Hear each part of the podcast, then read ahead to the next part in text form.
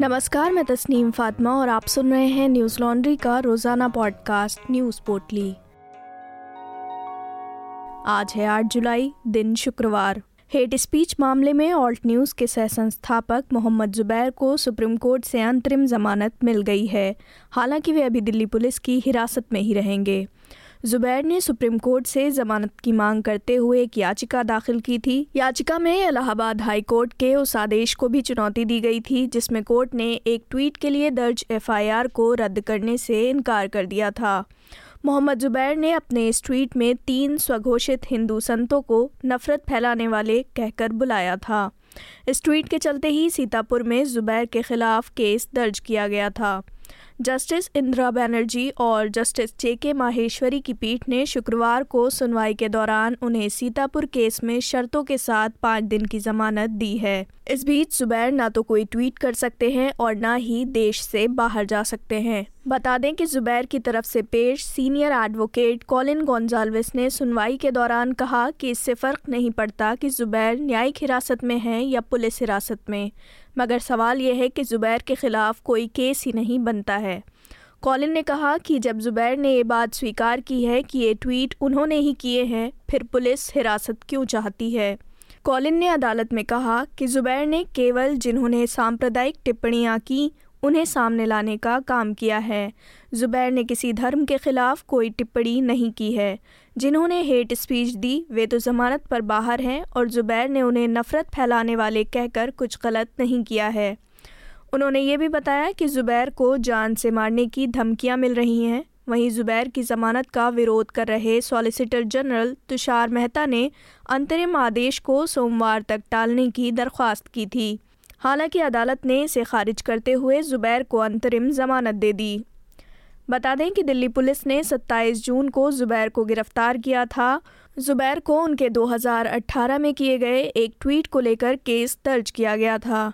जिस मामले में उन्हें आज सुप्रीम कोर्ट से ज़मानत मिली है, वो जून 2022 में सीतापुर में दर्ज किया गया। धार्मिक भावनाओं को जानबूझकर ठेस पहुँचाने के आरोप में जुबैर के खिलाफ आईपीसी की धारा दो ए और आईटी एक्ट की धारा सड़सठ के तहत ये मामला दर्ज किया गया था। ये एफआईआर राष्ट्रीय हिंदू शेर सेना के सीतापुर जिला प्रमुख भगवान शरण ने दर्ज कराई थी। इस मामले में हाई कोर्ट की लखनऊ बेंच ने जुबैर की याचिका को खारिज कर दिया था। अदालत का कहना था कि एफआईआर देखने के बाद पता चलता है कि जुबैर ने अपराध किया है और इस मामले की जाँच करने की ज़रूरत है। अपने सह संस्थापक की गिरफ्तारी, कानूनी कार्रवाइयों और नफरती मुहिमें चलने के बाद भी ऑल्ट न्यूज़ का न्यूज़ रूम काम कर रहा है। पढ़िए हमारी सहयोगी निधि सुरेश की रिपोर्ट। मोहम्मद जुबैर की गिरफ्तारी के बाद ऑल्ट न्यूज़ का दफ्तर। ये खबर आप हमारी website Hindi dot news laundry dot com पर पढ़ सकते हैं। इस तरह की और भी खबरें ग्राउंड रिपोर्ट्स वीडियोस और पॉडकास्ट हम अपने सब्सक्राइबर्स के ज़रिए आप तक पहुंचाते हैं। न्यूज़ लॉन्ड्री देश का पहला सब्सक्रिप्शन पर आधारित मीडिया प्लेटफॉर्म है। ये आपके, यानी सब्सक्राइबर्स के सहयोग से चलता है। हम किसी भी सरकार या कॉरपोरेट से विज्ञापन नहीं लेते। हम ये तमाम खबरें, पॉडकास्ट और वीडियोस आप तक पहुँचा सकें, इसके लिए आपके समर्थन की ज़रूरत है। न्यूज़ लॉन्ड्री को सब्सक्राइब करने के लिए Hindi dot news laundry dot com पर जाएँ और अपनी पसंद के सब्सक्रिप्शन प्लान को चुनें। और गर्व से कहें, मेरे खर्च पर आज़ाद हैं खबरें। शिवसेना प्रमुख और महाराष्ट्र के पूर्व मुख्यमंत्री उद्धव ठाकरे ने राज्य में मध्यावधि चुनाव कराने की मांग की है। सत्ता गंवाने के बाद ये पहला मौका है जब उद्धव ठाकरे ने सार्वजनिक तौर पर कोई बयान दिया। राज्य में एक नाथ शिंदे और भाजपा की सरकार बनने के बाद उन्होंने कहा बाकियों को शिवसेना के चिन्ह का इस्तेमाल नहीं करने दूँगा।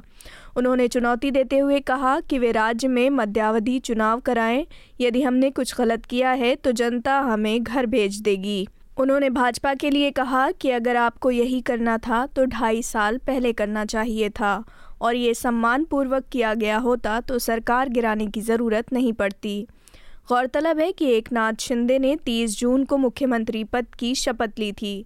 शिंदे के नेतृत्व में शिवसेना के विधायकों के एक दल की बगावत के बाद तीन दलों के गठबंधन, महाविकास अघाड़ी की सरकार गिर गई थी। ठाकरे ने पिछले ढाई वर्षों में भाजपा द्वारा उन्हें और उनके परिवार को निशाना बनाने और अपशब्द कहे जाने पर चुप रहने के लिए विद्रोही शिवसेना समूह पर निशाना साधा। शिंदे का नाम लिए बिना उन्होंने कहा आप उनके संपर्क में रहे और अपनी ही पार्टी को इस तरह धोखा देते रहे। उन्होंने कहा, इसमें कोई शक नहीं है कि तीर और कमान शिवसेना का चिन्ह है और इसे हमसे कोई नहीं छीन सकता।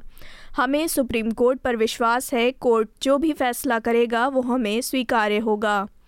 बता दें कि 11 जुलाई को शिवसेना की ओर से सुप्रीम कोर्ट में दाखिल की गई याचिका पर सुनवाई होनी है, जिसमें राज्यपाल द्वारा शिंदे को सरकार बनाने का आमंत्रण देने के फैसले को चुनौती दी गई है। याचिका में स्पीकर के निर्वाचन और विश्वास मत की प्रक्रिया को भी गलत बताया गया है। जम्मू कश्मीर प्रशासन ने बड़े पैमाने पर अनियमितताओं के आरोपों के बाद 1200 पुलिस अधिकारियों की भर्ती रद्द कर दी है। जम्मू कश्मीर के अतिरिक्त मुख्य गृह सचिव आर के गोयल की अध्यक्षता वाले जाँच पैनल की रिपोर्ट सौंपने के बाद उपराज्यपाल मनोज सिन्हा ने इस मामले की सीबीआई जाँच के आदेश दिए हैं। साथ ही उन्होंने दोषियों के खिलाफ कड़ी कार्रवाई का आश्वासन भी दिया। उपराज्यपाल सिन्हा ने कहा, ये हमारे युवाओं का भविष्य सुरक्षित रखने की दिशा में बड़ा कदम है और सरकार नए सिरे से भर्ती प्रक्रिया शुरू करने पर जल्द फैसला करेगी। सिन्हा ने पिछले महीने भर्ती प्रक्रिया में फर्जीवाड़े के आरोप लगने पर पुलिस उप निरीक्षक भर्ती प्रक्रिया की जाँच करने के निर्देश दिए थे। गौरतलब है कि 2019 में विशेष दर्जा समाप्त किए जाने के बाद ये जम्मू कश्मीर में पहला महत्वपूर्ण भर्ती अभियान था। Jammu Kashmir services selection board ने 4 जून को जारी नतीजों में 1200 सफल प्रत्याशियों की सूची जारी की थी। इस परीक्षा में सत्तानबे हज़ार से अधिक उम्मीदवारों ने हिस्सा लिया था।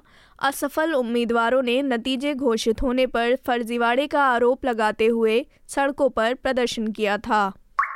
टाइम्स ऑफ़ इंडिया और नवभारत टाइम्स जैसे प्रतिष्ठित अखबारों का प्रकाशन करने वाली Bennett Coleman and company limited के शीर्ष पदाधिकारियों से ईडी ने पूछताछ की। टाइम्स समूह देश के सबसे बड़े मीडिया समूहों में से एक है।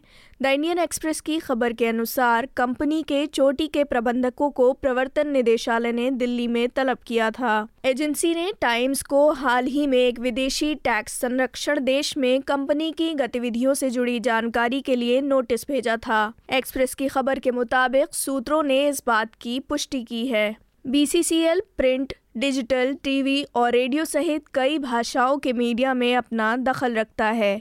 कुछ हफ़्ते पहले कंपनी के कार्यकारी समिति के अध्यक्ष शिव कुमार सुंदरम और इसके मुख्य वित्तीय अधिकारी हिमांशु अग्रवाल को नई दिल्ली स्थित ईडी मुख्यालय में पूछताछ के लिए बुलाया गया था।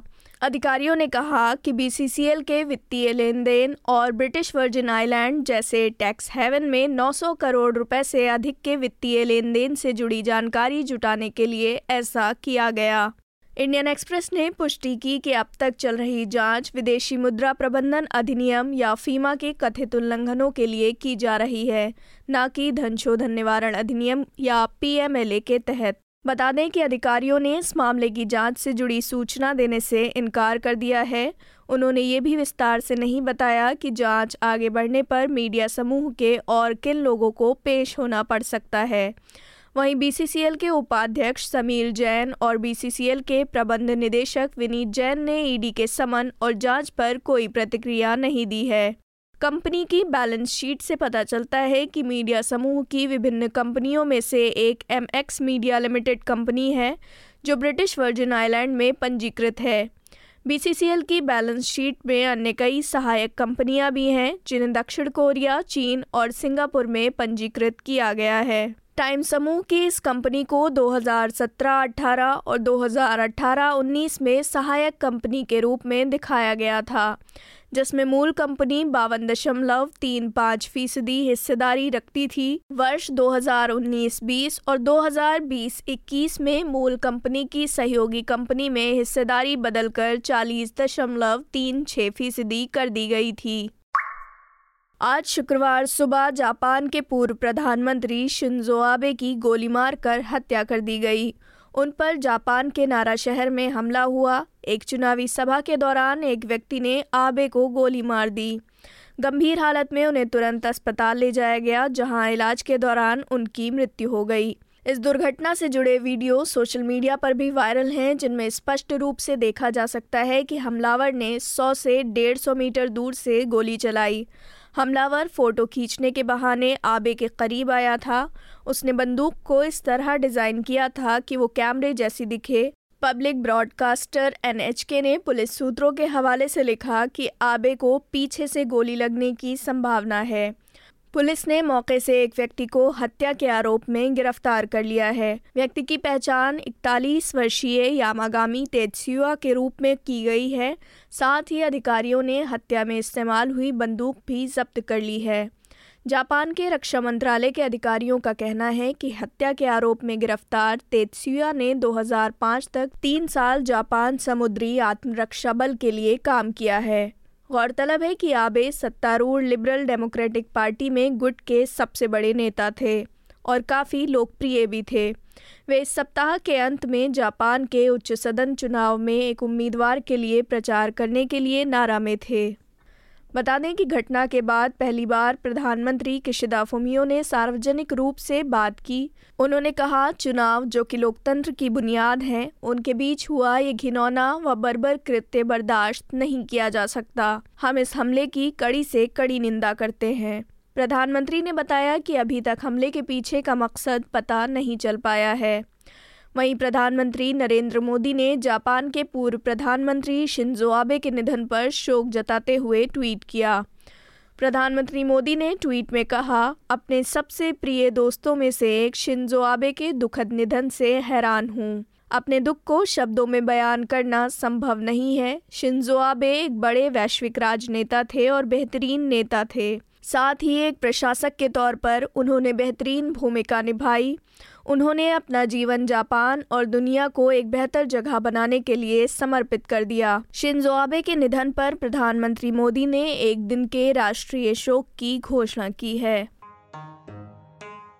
आज की पोटली में बस इतना ही। कल लौटेंगे खबरों की नई पोटली के साथ। नमस्कार। न्यूज़ लॉन्ड्री के सभी पॉडकास्ट ट्विटर आईटीज और दूसरे पॉडकास्ट प्लेटफॉर्म पे उपलब्ध हैं। खबरों को विज्ञापन के दबाव से आज़ाद रखें। न्यूज़ लॉन्ड्री को सब्सक्राइब करें।